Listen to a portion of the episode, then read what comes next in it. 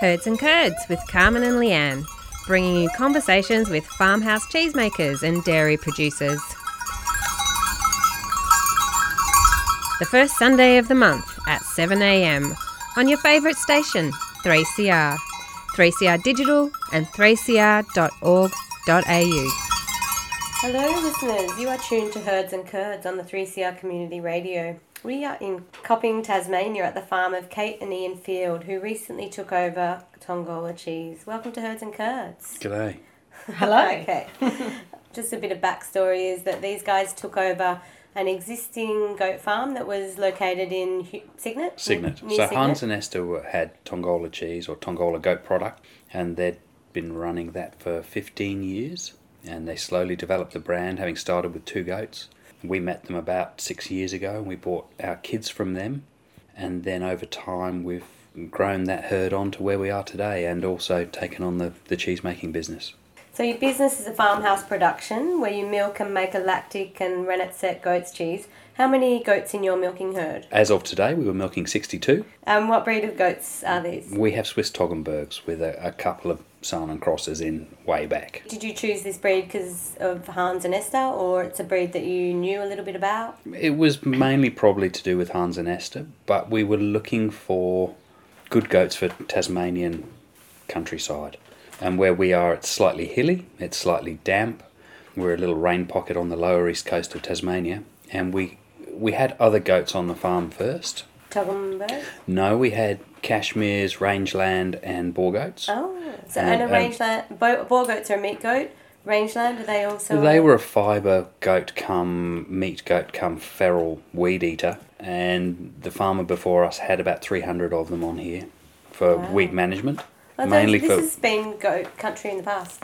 Very much so, since about the mid-80s, I believe. And we found that they weren't very robust. And we wanted a good, strong, healthy goat for what pasture we have and the environment we have. And we've found that the toggies that we got as a dairy goat have been the best goat for our landscape. Great. Well, that's a good way to choose your animal or the kind of farming you want to do by selecting via landscape, really, isn't it? Well, that's how we approached buying a farm, was we had an enterprise in mind, and then we found a landscape that would suit that enterprise, not a piece of land that we saw and we thought would be nice and then change it to suit the enterprise. So it was a way of trying to reduce any modification to the land or adaptation. It meant we could just come in and the landscape was perfect for what we wanted to do. And so goats have a really high nutritional plane. They need that diversity. They need pasture, they need scrub, bark, leaves. Let's talk about your landscape and how that works for goats. So what we're trying to do at the moment is create a Tasmanian pasture based on natives, perennials and a few annuals here and there. Goats are browsers, as you mentioned. 70% of their diet comes from woody weeds and plants, and 30% comes from pasture, from grass. By having a Tasmanian pasture, we're trying to introduce a varied diet for them, and our cattle love it as well. It means there's always something working, there's always some food going for them. And so with that, we've got 34 different species of plants they have access to. And they'll nibble on all sorts of things. They're quite self-limiting, and they're certainly very choosy in what they eat. The old adage that goats will eat anything isn't true. No, it's not. They'll nibble anything, but they won't necessarily eat it. And do you think they're grazing on all of those 34 species? Pretty much. Some time in the year? Through the year, you see the different plants moving. So there's a couple of grass species they don't really like that much, but neither do the cows. But otherwise... Everything from the sags to blackberry to the ryegrasses. What's sag? That's a great question. Oh.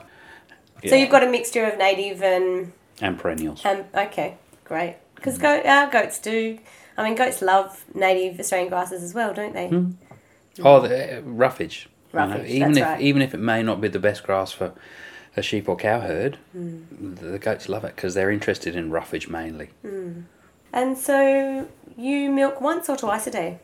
For the first month of the season, while our kids are small, we milk twice a day. Once the kids grow and keep going, then we milk once a day. And we leave our kids with their mothers for the bulk of the lactation season. And we only milk within the natural lactation season of the goats, or the natural lactation cycle. Which is how many months? Is about 8 months. So we milk generally from the end of September, early October, through until June, July. And we actually do separate our kids from their mothers in April, because that's when the girls go back in with the boys, and we don't really like teenage pregnancies, so we do split them up at adolescent pregnancies, that's right. So once a day milking, does that have an impact on the quality or the quantity of the milk? We believe it improves the quality of the milk. It also means that we can leave the mothers with their kids, so we get a really healthy herd. So it's kind of quality of life situation for the goats. As well. So we reduce their risk of mastitis, because any milk that's left from us milking actually gets sucked out by the kids. That has its advantage. Because they're turning the milk over on a fairly regular basis, we believe we're getting the best milk, and it's really soft on the goats. So they have a lovely life while they're out in the paddocks. We split them up at night when they come in, about an hour before sunset. And so we take the morning milk, which the kids wouldn't necessarily take anyway. And then generally we try and start milking around sunrise, so that by the time we finish, the kids are ready to go, everyone's up, and off they go into the pasture together for the day, which in Tassie is really long hours in summer and gets nice and short in winter. Well, the winter can be a time of relief for farmers, can't it? Because often you just work in all of the sunlit hours of the day, and winter is a relief to have those shorter days sometimes. I'm nodding. And so you talked a little bit there about quality of life. You've obviously got a great relationship with your goats. Talk about your relationship with them and what's important for you within that. Same as we run cattle as well. We have a small beef herd. Our whole farming ethos is about animal welfare as best as we can provide, and a low stress environment. So whether it's the cows or whether it's the goats, we go and we talk to them. You know, whenever you go out in the paddock and you see them, you have a chat. They get used to you. It's about low pressure. So whether that's in the dairy with the goats or whether it's with the cattle in the yards, it's a very soft operation that we're aiming for, and that low stress translates, we think, into better product that we get from our animals at the end of the day. Let's look at your working day. Talk us through a typical working day.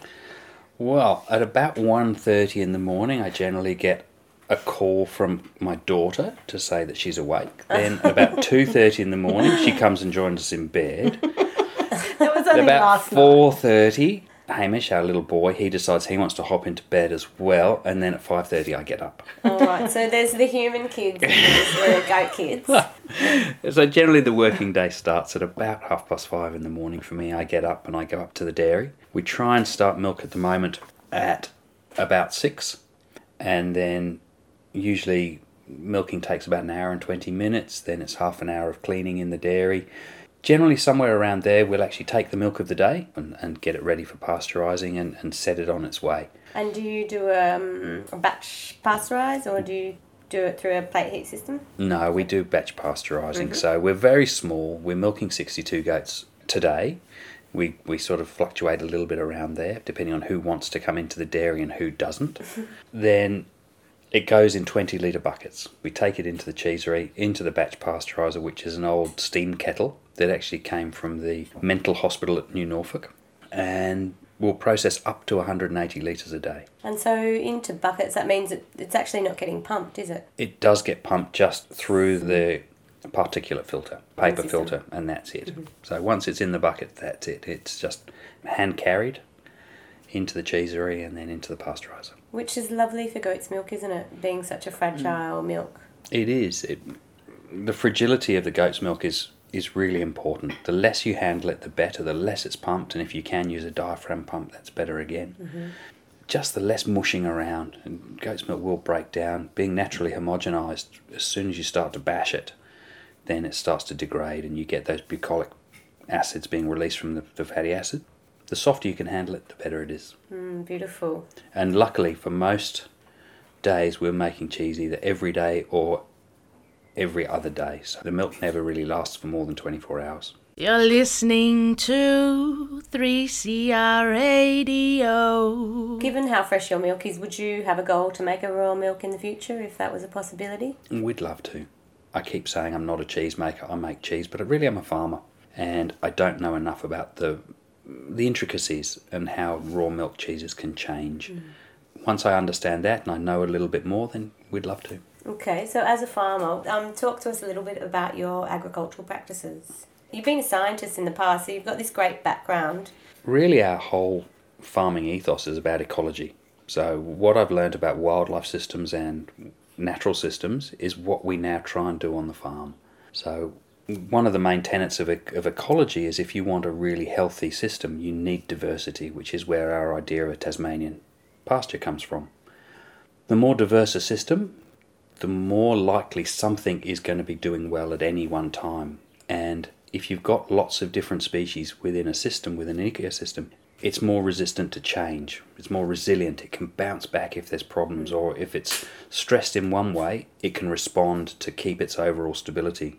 So that's what we're trying to do. One example of that would be climate change. Okay. So we always have some grasses or some plants that are growing well within our landscape. And that allows us to have a reasonable production all the time rather than being trapped in a boom-bust cycle. And so do you feel quite threatened by climate change in your agricultural activity? Climate change is real, for sure. Yes. And we're seeing farmers across the country and internationally are seeing that the climate is changing, weather patterns are changing. We're in Tassie, we used to get, this little rain pocket of Brim Creek, we used to get a lovely northeasterly and easterly weather pattern coming in, and we get moisture coming in off the sea, and then it would rise over the tier where we are, the ragged tier, and it would drop rain. We're now seeing less of that. So instead of being a lovely, moist, wet cycle, we're getting dry and deluge. And we're in the middle of one of those. Well, hopefully we're getting toward the end of one of those at the moment. You're in a drought. We haven't had a good rain for almost 18 months. And are you struggling for water? We're still doing okay. Again, one of the things we did when we moved onto the farm was to destock. We halved the number of cattle on the farm. Okay. And we reduced the number of goats a little bit. So again, by having a healthy, unstressed system, it's more resilient to the changes we're seeing. So you're building a robust system that's appropriate for this landscape. That's the aim. And goats are... What do you think about goats as an animal, selecting goats as an animal in the light of climate change or environmental degradation or other ecological factors? In the right place, at the right stocking density, they can be a good animal to have on a landscape. Mm. In the wrong place and at the wrong stocking density, they can do the worst damage around. Mm. Again, if we could... balance stock levels and make sure that the landscape is providing enough for everyone. And we have quite a healthy population of wallabies and wombats and other natives on the farm as well. That you're sharing your pastures with. That's what we're trying to do. So by doing that, then we have this robust system, or more robust system. Well, those native animals are part of your diversity, aren't they? They are. They all provide a role and they all have a function. And you don't see that as competition? Not. I'm shaking my head, sorry, to listeners. No, they're not really competitors. If we were stressed and we were trying to run the absolute maximum number of animals on our landscape, then yes, they would be competition. But by taking a step back and having a long-term view of medium production or medium level to high-level production, we're not trying to force every dollar out of the landscape. We rely on the quality of what's coming off the landscape rather than the quantity to make sure that we're sustainable both environmentally but also financially. If you don't have income coming into a farm, you end up having to sell the farm. So then the next person can do whatever they want. And so knowing that, are you continually kind of managing or changing or altering how you look at your farming, what practices? We have an end goal. Mm. We have an end goal for an environmentally sustainable farm where we produce the highest quality of produce. And maybe if the climate keeps affecting us as it is and we get less rainfall as we go on, then we'll look to reduce the beef herd further. Okay. To offset and manage how we do it. Also, our fences aren't quite adequate enough for rotating pasture, but... how many acres are you on? We're on about 300 acres. Mm-hmm. And it's sort of sloping basalt tiers. So we have very good pasture, and we have very good soils. Our soils are generally somewhere between 300 and 400 mil deep, and we have strong microbial processes going on. So they can handle quite a lot, but they don't like the dry. And if what we've tried to do with our pasture growth is actually keep it thick. So we try and create a microclimate underneath the pasture level, so that we reduce our evaporation rates, we reduce wind stress and shear across the soils, and we'll very much try and reduce any area of bare soil. Okay. So that we always have good growth in the pasture, and we try and leave it with some growth on, rather than letting it become bare. Do you cut hay on this landscape? Sometimes. Yes. Occasionally. We have in the past. This is the first year we haven't. Because it wasn't appropriate? Because it seemed as though it was going to be a little bit dry. Okay. And also we needed to give our pasture paddocks a spell from cutting for hay. And we're now growing to the point whereby we can just about cut enough hay for what we need for the year, but the paddocks don't get a bit of a break. So a break every so often is really good to increase the soil, the seed density within the soils. If you've got really high seed density, then you get high plant density. High plant density means you have really good ground cover. Really good ground cover means you get less direct sunlight, reduced evaporation rates, greater moisture retention rates. That's the goal, isn't it? 100% ground cover. If you can. If you can. Yeah. I mean, goats make paths. I mean, they make little tracks. We do have a tractor, but it's rarely taken on the paddocks. Mm-hmm. Our main vehicle for the last 5 years on the farm has been a quad bike with a trailer if we need to carry things. Not to say we don't take our ute or the tractor on the farm. We do, but we try to keep it to an absolute minimum to reduce any compaction risk. That's great. One of the things you mentioned earlier was that water is one of your challenges, and you'd like to put more cups on your milking stand to actually increase efficiency. But one of the other impacts of that is that it takes more water. We've got to put a couple more rain tanks on the sheds. We're shed farmers. We're not cheese farmers. We're shed farmers. So, because you're off the grid, aren't you? No, electricity. We're on the grid. On the grid, but got no water. So we're on tank water only. On tank water only. Yeah. So rainfall is what we get. We have 4 big dams across the farm, so there is the potential to bring a pipe from one of those dams down to the dairy for wash down water and stock water, but we'll always use rainwater for cleaning and cheese making. But you do produce some energy on farm, don't you, with solar? We have solar water heating at the moment, and we're just going through the process of getting solar panels, PV, on the dairy as well to... Okay. Fill our needs there, and again the ideal will be, and what we're aiming for, is to be carbon neutral. That's a great goal. And we're most of the way there, so it's just the PV is the last step. And then waste, so what sort of waste system do you have on site? We have a very simple waste system on farm. All the waste from the dairy, which is diluted water mainly, and then obviously the carbon from the goats, the poo and wee, all goes into a trafficable solids trap. We have a composting hay floor in the goat house, so it acts as quite a large filter, so we really only have a lot of liquid waste going through, and then any poo that's been dropped when the goats have come in for milking and a little bit of hay that's on their hooves. That all goes into a trafficable solids trap, then into a sump.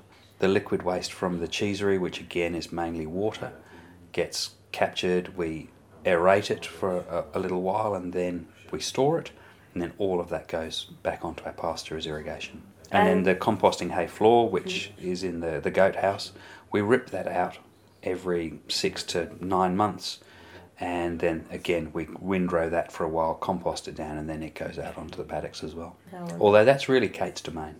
And what about whey? It's, in our industry, it's considered a waste product. For some industries, it's a byproduct which is reused. But what do you guys do with your whey? We try and do both. So we reuse it in... that it gets taken away and used by one of our neighbours as stock feed. We're tinkering with the idea of using it for stock feed and reblending it with some of the grains that will feed the goats. So give it back to the goats? Mm-hmm. And it's particularly nutritious, isn't it? Absolutely, and the calves love it. And again, it's a booster, so to help them grow. And then we're also just starting down the track of actually using it as a byproduct and actually selling it in its own right. As consumable? Yes. So chefs are very interested in the use of whey for marinating or in bread starters, all sorts of reasons. And do they love acid whey and sweet whey? They do, and they love the acid whey specifically. Well, the acid whey is particularly nutritious, isn't it? No, I love it. Yeah. If I don't get lunch while I'm making cheese, I'll often slide a little cup down.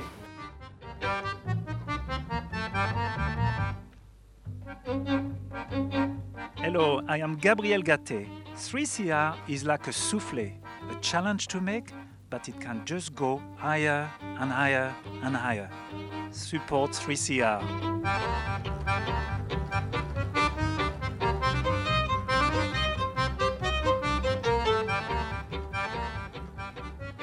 Farmhouse cheese making is not a particularly common profession in Australia, nor is it a field we can actually get any education in. What's been your trajectory to becoming a farmhouse cheesemaker, even though you call yourself a farmer who makes cheese? Well, both Kate and I have always had a love and a passion of cheese. Before we actually came on farm, we did a couple of cheese making courses just to make cheese at home, which was always fun. And we sort of would make them and we'd stick little labels on and we'd give them to our friends and we all get really excited by the fact we were making cheese.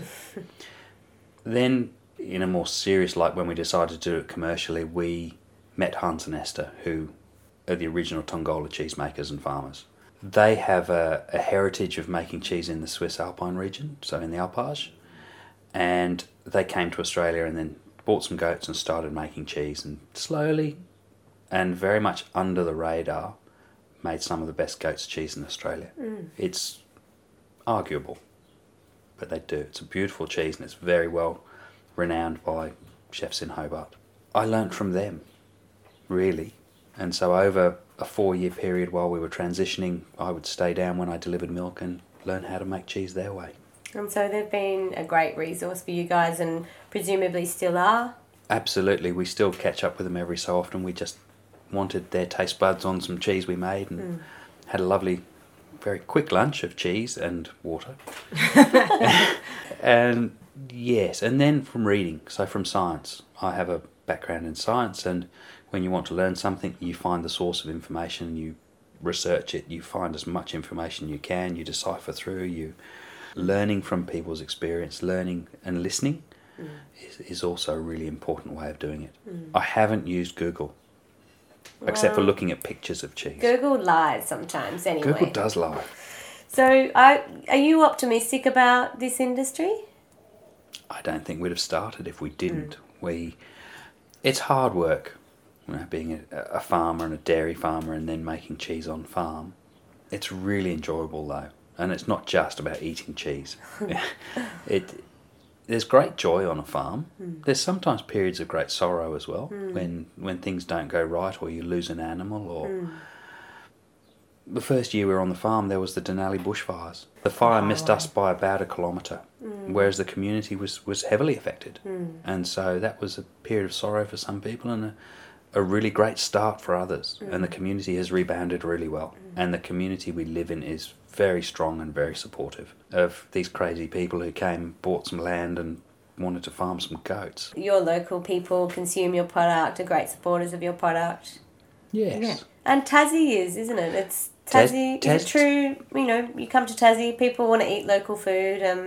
Yes, they do. So a lot of people would like to try what's being grown here.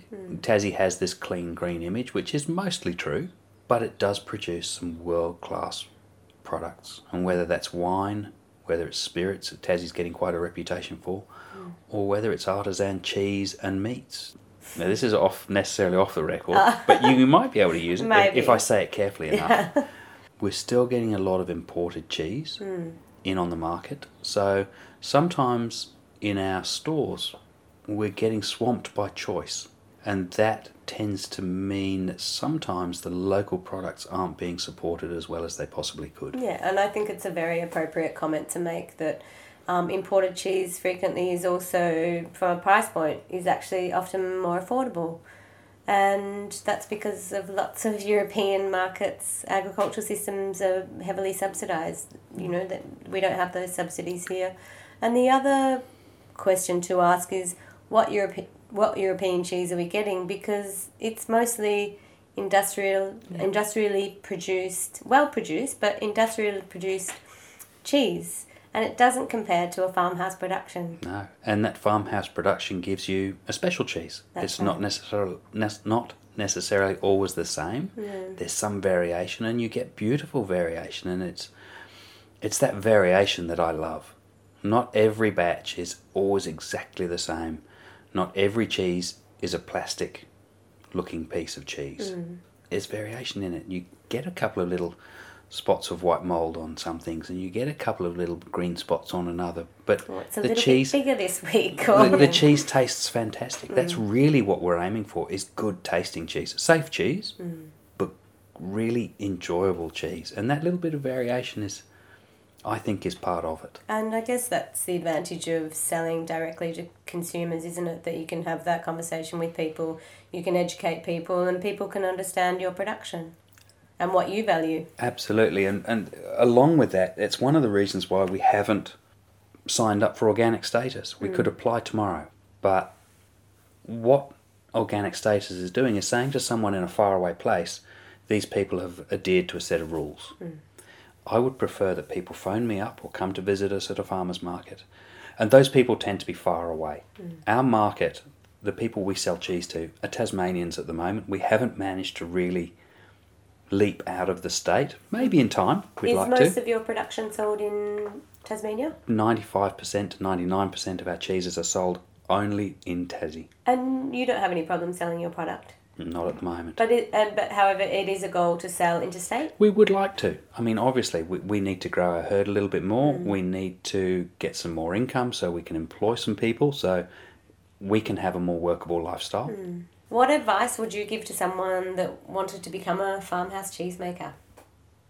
Marry a millionaire. It is expensive. It's a really expensive thing to do. So you need to look at the model. The land is expensive. So do you buy land or do you share farm, which is a perfectly great option, but is going to be really difficult if you're starting out and want to start slowly before you've got an income coming in. So you've got land, you've got then all the regulations that dictate how your dairy needs to be set up and how it needs to comply with those regulations. And setting up a cheese room is really, really expensive. And that's on the financial side, the economic side. But the sustainability side, I mean, I was lucky to come from a science background where I had a good understanding of natural systems. But farming systems and cheese-making systems, go and work on a dairy farm. Yeah. It's relentless. It's one of the things you have to be really strong-willed to want to do it. Disciplined. And disciplined to actually carry it out, because it's every day at 5:30 for us. And I've made it easy. We don't milk any earlier. And learn about the different systems that are appropriate for what you want to do, because every day you'll be up milking. Then you've got to make cheese. And it's a lifestyle and you have to want to do it. So go and work on a dairy farm, get up at 2:30 in the morning, milk cows at 3 o'clock every day, have a bit of a break, get used to how dairying works, and then see if you think you can add in another working day making cheese on top of that. Another profession. Because I'm not saying don't do it for sure. Yeah. And it's really a great life and fantastic produce, and it's really rewarding to make great cheese. But it's relentless and it's tiring, and you have to know that there's a light at the end of the tunnel. And for us, that's winter. We start in September and we won't take a break. I won't leave the farm until May. I think since September, which is now, 5 months, Kate and I have been out to dinner twice. And I think we've been to lunch once. Otherwise, it's on farm, it's work every day. Due to our own success, which is wonderful, we just made cheese every day. We didn't make cheese on Christmas Day, but we did make cheese on New Year's Day. We did do other farming jobs on Christmas Day. Oh, yeah. But they're fun. And it's a very lovely, rewarding lifestyle. So. Well, thank you. I mean, that's wonderful advice, and thank you for your wonderful optimism. It is a great industry. I think with everything, as long as you've got good produce and you're striving to make great produce and be better, then there'll always be people wanting to eat it. Well, let's eat some. It's sitting in front of us. Sorry, folks, but we're tuning out and we're going to taste some cheese. Yummo. Thank you, Kate and Ian Field.